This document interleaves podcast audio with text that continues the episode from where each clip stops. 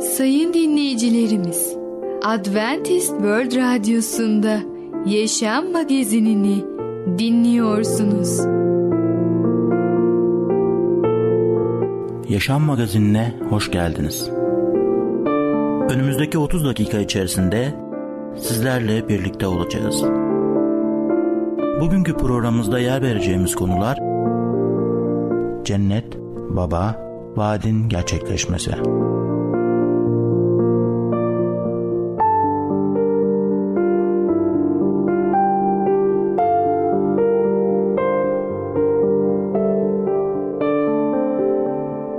Adventist World Radyosu'nu dinliyorsunuz. Sizi seven ve düşünen radyo kanalı.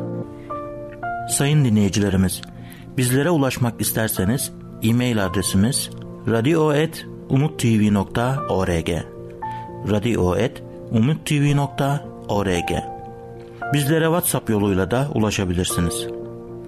WhatsApp numaramız 00961 357 997 867 06 00961 357 997 867 06 Merhaba değerli dinleyicimiz. Ben Tamer.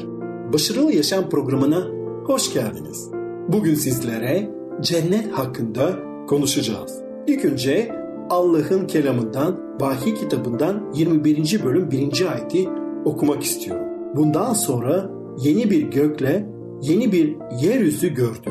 Biz insanlar olarak cennetin nasıl olacağını sıklıkla merak ederiz. Tanrı egemenliğinde bize cennetin tam olarak nasıl olacağını hiç söylemez ama bu ayette cennet ve öldükten sonraki yaşamın nasıl olacağını bize ciddi bir şekilde ip uçlarını veriyor.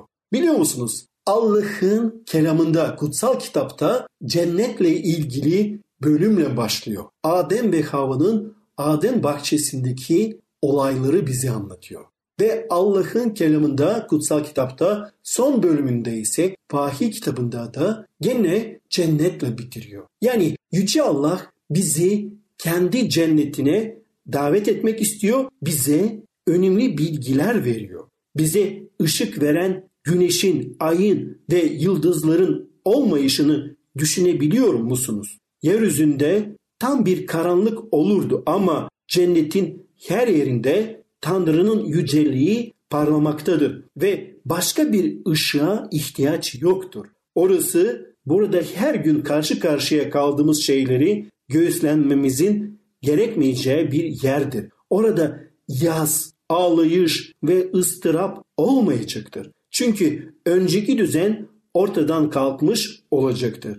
Tanrı onların gözlerinden bütün yaşları silecektir ve yeryüzünde olduğu gibi yakın dostlarımız ve aile üyelerimizden bir daha ayrılmamız gerekmeyecektir. Saf altından yapılmış bir kent ya da o ışıl ışıl sokaklarda yürümeyi düşünebiliyor musunuz? Oradaki yücelliği hayal edebiliyor musunuz? Bütün bunlar bize vaat edilmiştir. Kurtulanların ulusları kentin ışığında yürüyecekler. Kapılar hiç kapanmayacak ve o harika yere hiçbir zaman hiçbir kötülük girmeyecektir. Sadece isimleri kuzunun yaşam kitabında yazılı olanların oraya girmesine izin verilecektir. Ben İsa'nın geri döneceği günün yaklaştığına inanıyorum. Bu yüzden hazır olduğumuzdan emin olalım.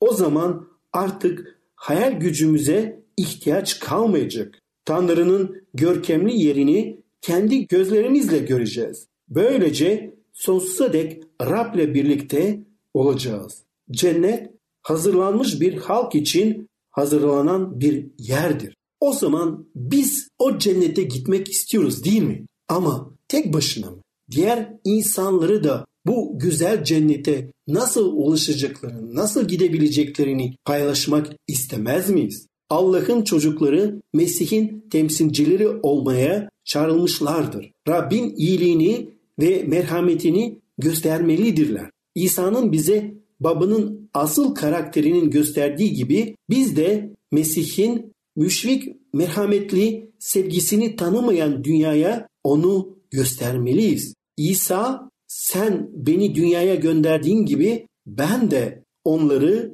dünyaya gönderdim dedi. Ben onlarda sen bende olmak üzere dünya beni senin gönderdiğini anlasın diye diyor Yohanna 17. bölüm 18 ve 23. ayetlerde. Mesih çocuklarının her birinde dünyaya bir mektup göndermektedir. Eğer Mesih'in izleyicisiyseniz Mesih sizin içinizde ailenize, köyünüze, sokağınıza, yaşadığınız yere bir mektup gönderir. İsa içinizde yaşayarak onu tanımaların kalplerine konuşmayı arzular. Belki kutsal kitabı okumuyorlar veya onun sayfalarında kendileriyle konuşan sesi işitmiyorlar. Hristiyanlar cennete giden yol boyu ışık taşıyıcıları olarak atanmışlardır. Mesih'ten kendileri üzerine parlayan ışığı dünyaya yansıtmalarıdırlar. Yaşamları ve karakterleri başkalarının onlara bakarak Mesih'in ve onun hizmetinin doğru bir anlayışını kazanabilecekleri şekilde olmalıdır. Eğer Mesih'i temsil ediyorsak onun hizmetini gerçekten de olduğu gibi çekici gösteririz. Ruhlarına kasvet ve üzüntü toplayan, söylenen ve şikayet eden Hristiyanlar başkalarına Allah'ı ve Hristiyan hayatını yanlış temsil etmektedirler. Allah'ın çocuklarının mutlu olmasından memnun olmadığını ima ederler. Bununla da göksel babamıza karşı yalan tanıklık etmektedirler. Oysa Yüce Allah bize o kendi cennetine davet ettiği zaman kutsal kitaptaki harika hükümdarlığını, egemenliğini bize tanıttığı zaman biz de onun yardımıyla iman yolculuğunda yürümeye başladığımız zaman bizim hayatımız değişiyor. Bizim her şeyimiz değişiyor. Biz görüyoruz ki bu hayatta yalnız değiliz. Yüce Allah bizimle birliktedir. O bizi şimdiden cennetteki hayat için hazırlamaya başlıyor. Ve bu bizim hayatlarımızla belli oluyor. Bizim kalplerimizi değiştiriyor. Bizim karakterimiz onun gösterdiği gibi değişime uğruyor. Ve biz ona baktığımız zaman onun gibi oluyoruz. Onun karakterine sahip olmaya başlıyoruz. Onun sevgisini görünce biz de onun sevgisini hayatlarımızda yansıtıyoruz ve diğer insanları da bu sevgiye sahip olmaları için ışığı yansıtıp onlara yardımcı oluyoruz. İşte o zaman Yüce Allah bizi kurtaracak. Bizi ilk önce bu dünyada günahın köleliğinden kurtaracak. Ve ondan sonra da yavaş yavaş adım adım bizim büyümemiz için yardım edecek. Bizi mutlu yarınlara götürmek için Efendimiz İsa Mesih'i gönderdi. Ve İsa Mesih aracılığıyla biz adım adım ilerleyeceğiz. Onun gösterdiği yolda yürürken diğer insanlara da bu güzel yolu paylaşacağız. Herkes cennetin güzelliğini görsün. Herkes cennetteki harika yaşamı öğrensin ve böylece özgürce seçim yapabilsin. Özgürce yüce Allah'ı seçsin ve Allah'ın düzenlediği o güzel harika cennetteki yaşamı seçsin. Değerli dinleyicimiz, bugün cennet hakkında konuştuk. Bir sonraki programda tekrar görüşmek dileğiyle hoşça kalın. Adventist World Radyosu'nu dinliyorsunuz. Sizi seven ve düşünen radyo kanalı. Sayın dinleyicilerimiz, bizlere ulaşmak isterseniz e-mail adresimiz radio.umutv.org radio.umutv.org Bizlere WhatsApp yoluyla da ulaşabilirsiniz. WhatsApp numaramız 00961 357 997 867 06 00961 357 997 867 06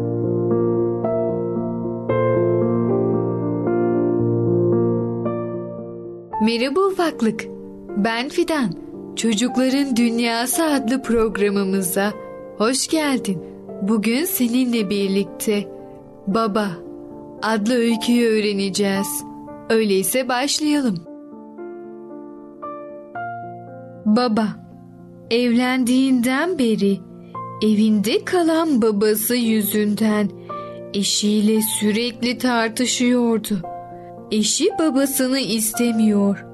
ve onun evinde bir fazlalık olduğunu düşünüyordu.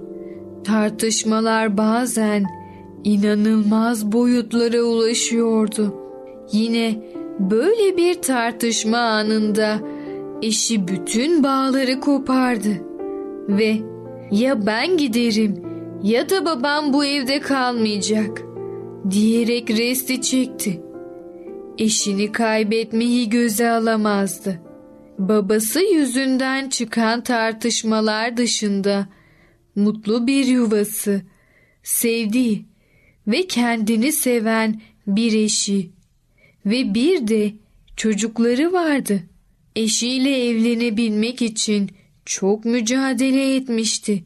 Ailesini ikna etmek için çok uğraşmış ve çok sorunlarla karşılaşmıştı.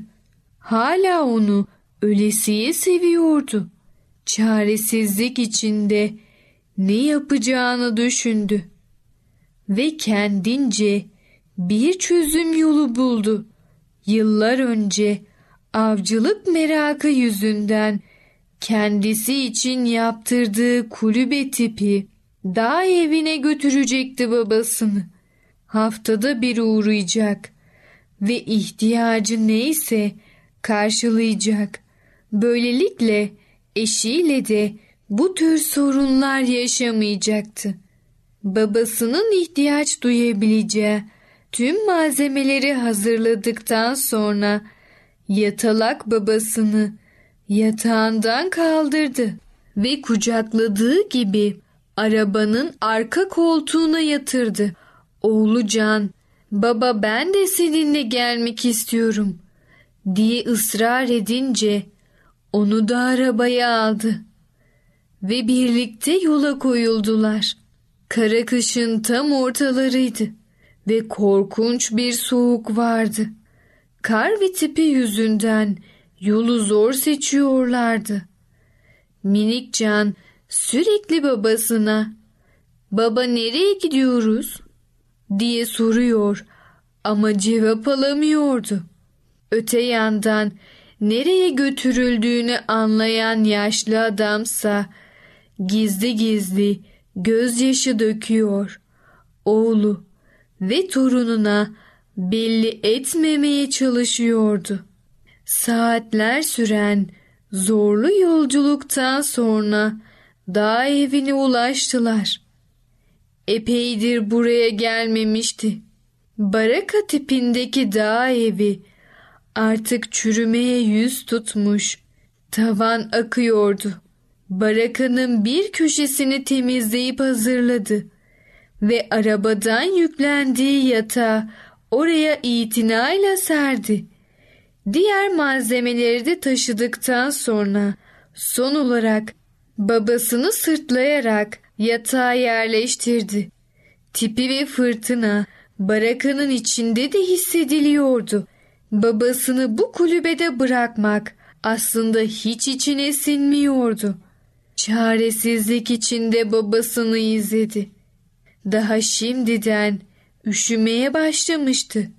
Yarın yine gelir bir yorgan ve birkaç battaniye getiririm diye düşündü. Öyle üzgündü ki dünya başına göçüyor gibiydi. O bu duygular içindeyken babası yüreğine bıçak saplanmış gibiydi. Yıllarca emek verdiği oğlu tarafından bir barakaya terk ediliyordu. Gururu incinmişti. İçi yanıyordu ama belli etmemeye çalışıyordu. Minik can ise olanlara hiçbir anlam veremiyordu. Anlamsızca ama dedesinden ayrılacak olmanın vermiş olduğu üzüntüyle sadece seyrediyordu. Artık gitme zamanıydı. Babasının yatağına eğildi. Yanaklarını ve ellerini defalarca öptü. Beni affet der gibi sarıldı, kokladı. Artık ikisi de kendine hakim olamıyor ve hıçkıra hıçkıra ağlıyordu. Buna mecburum der gibi baktı babasının yüzüne. ve Can'ın elini tutup hızla barakayı terk etti. Arabaya bindiler. Can yola çıktıklarında ağlamaya başladı. Neden dedemi o soğuk yerde bıraktın diye. Verecek hiçbir cevap bulamıyordu. Annen böyle istiyor diyemiyordu. Can, baba sen yaşlandığında ben de seni buraya mı getireceğim diye sorunca dünyası başına yıkıldı. O sorunun yöneltilmesiyle birlikte deliler gibi geri çevirdi arabayı. Barakaya ulaştığında beni affet baba diyerek babasının boynuna sarıldı. Oğlu babası oğlunun bu sözlerine en anlamlı cevabı veriyordu. Geri geleceğini biliyordum yavrum. Beni bu dağda bırakmayacağını biliyordum. Evet ufaklık. Baba adlı öyküyü öğrenmiş oldun. Bu öyküde adam babasını başka bir yere bırakıyor ve daha sonra oğlunun sözüyle bundan vazgeçiyor ve yaptığından çok pişman oluyor.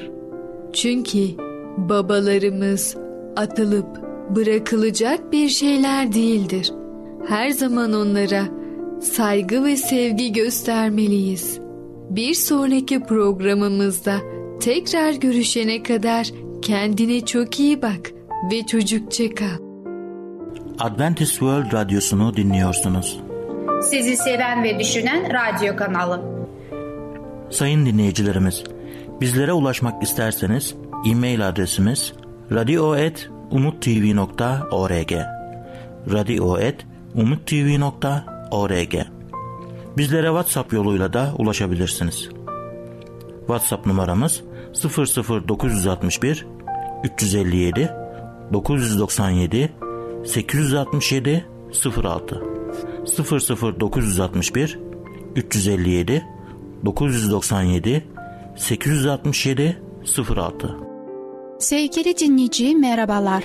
Kaderi Değiştiren adlı programıma hoş geldiniz. Ben Ketrin.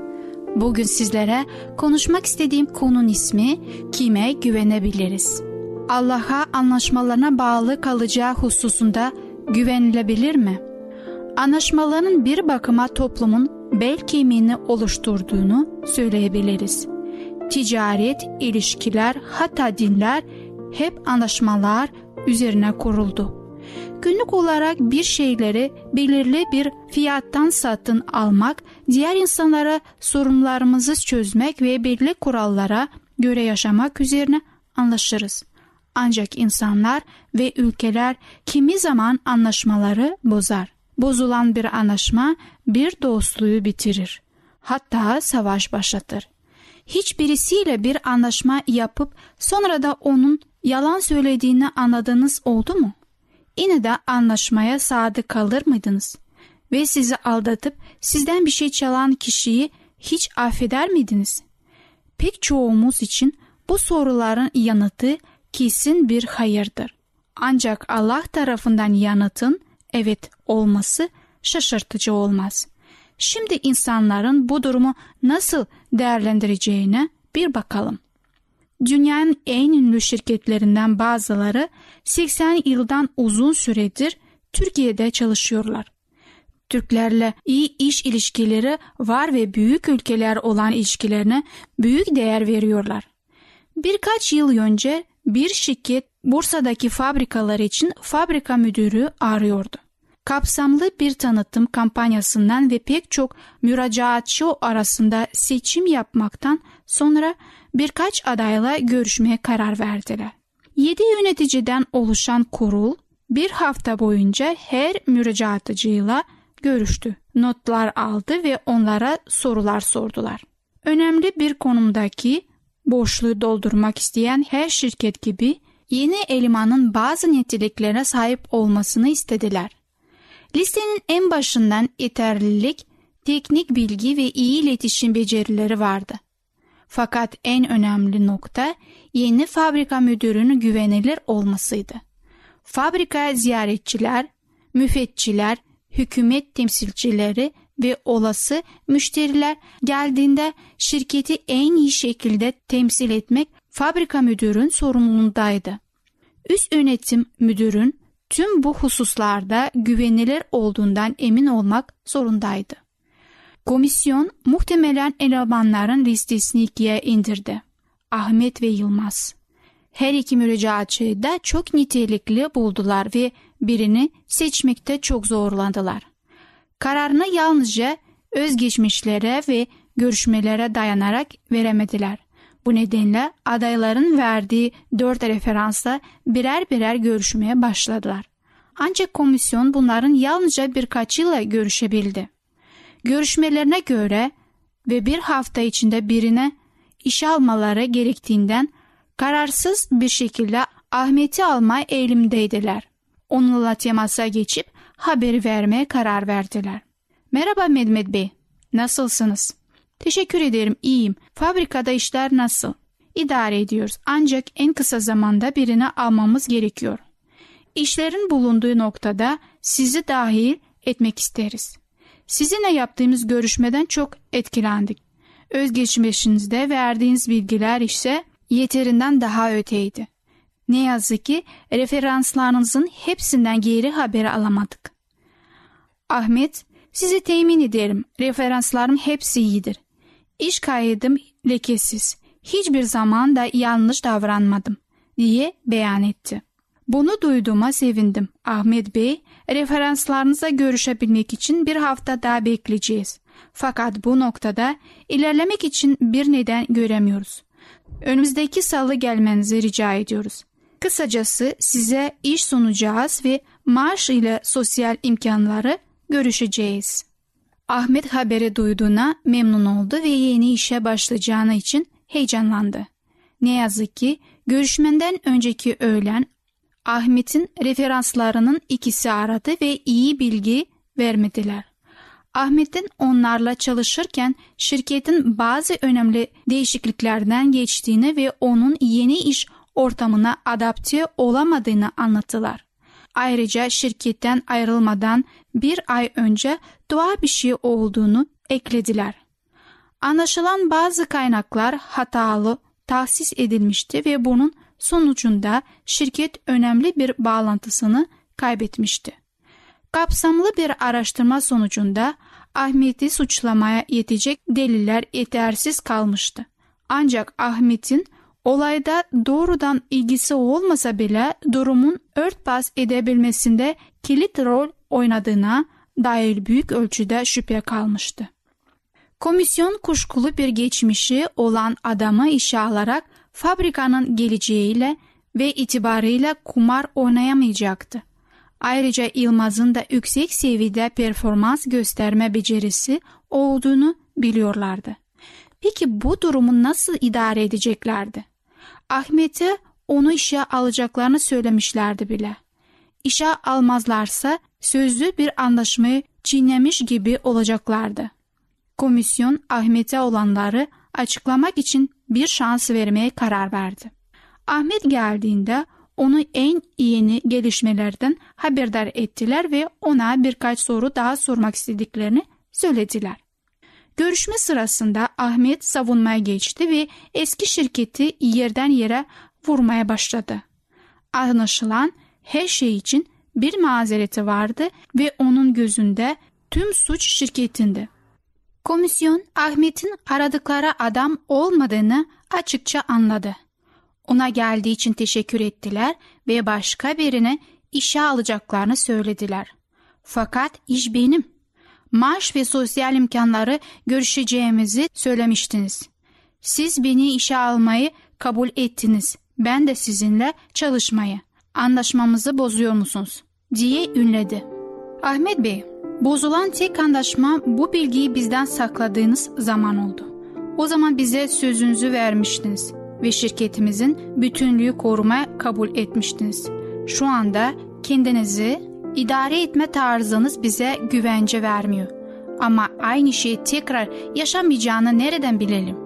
Şirketimizin bir itibarı var ve bütünlüğümüz en büyük kıymetli varlığımız. İyi günler. Bugün kime güvenebiliriz adlı konumuzu dinlediniz. Bir sonraki programda tekrar görüşmek dileğiyle. Hoşçakalın. Adventist World Radyosu'nu dinliyorsunuz. Sizi seven ve düşünen radyo kanalı. Sayın dinleyicilerimiz, bizlere ulaşmak isterseniz e-mail adresimiz radio.umutv.org radio.umutv.org Bizlere WhatsApp yoluyla da ulaşabilirsiniz. WhatsApp numaramız 00961 357 997 867 06 00961 357 997 867 06 Gelecek programımızda yer vereceğimiz konular gayret gösteren diyet programları kime güvenebiliriz? Yaşam Magazini adlı programımızı pazartesi, çarşamba ve cuma günleri aynı saatte dinleyebilirsiniz. Bir programımızın daha sonuna geldik. Bir dahaki programda görüşmek üzere, hoşçakalın.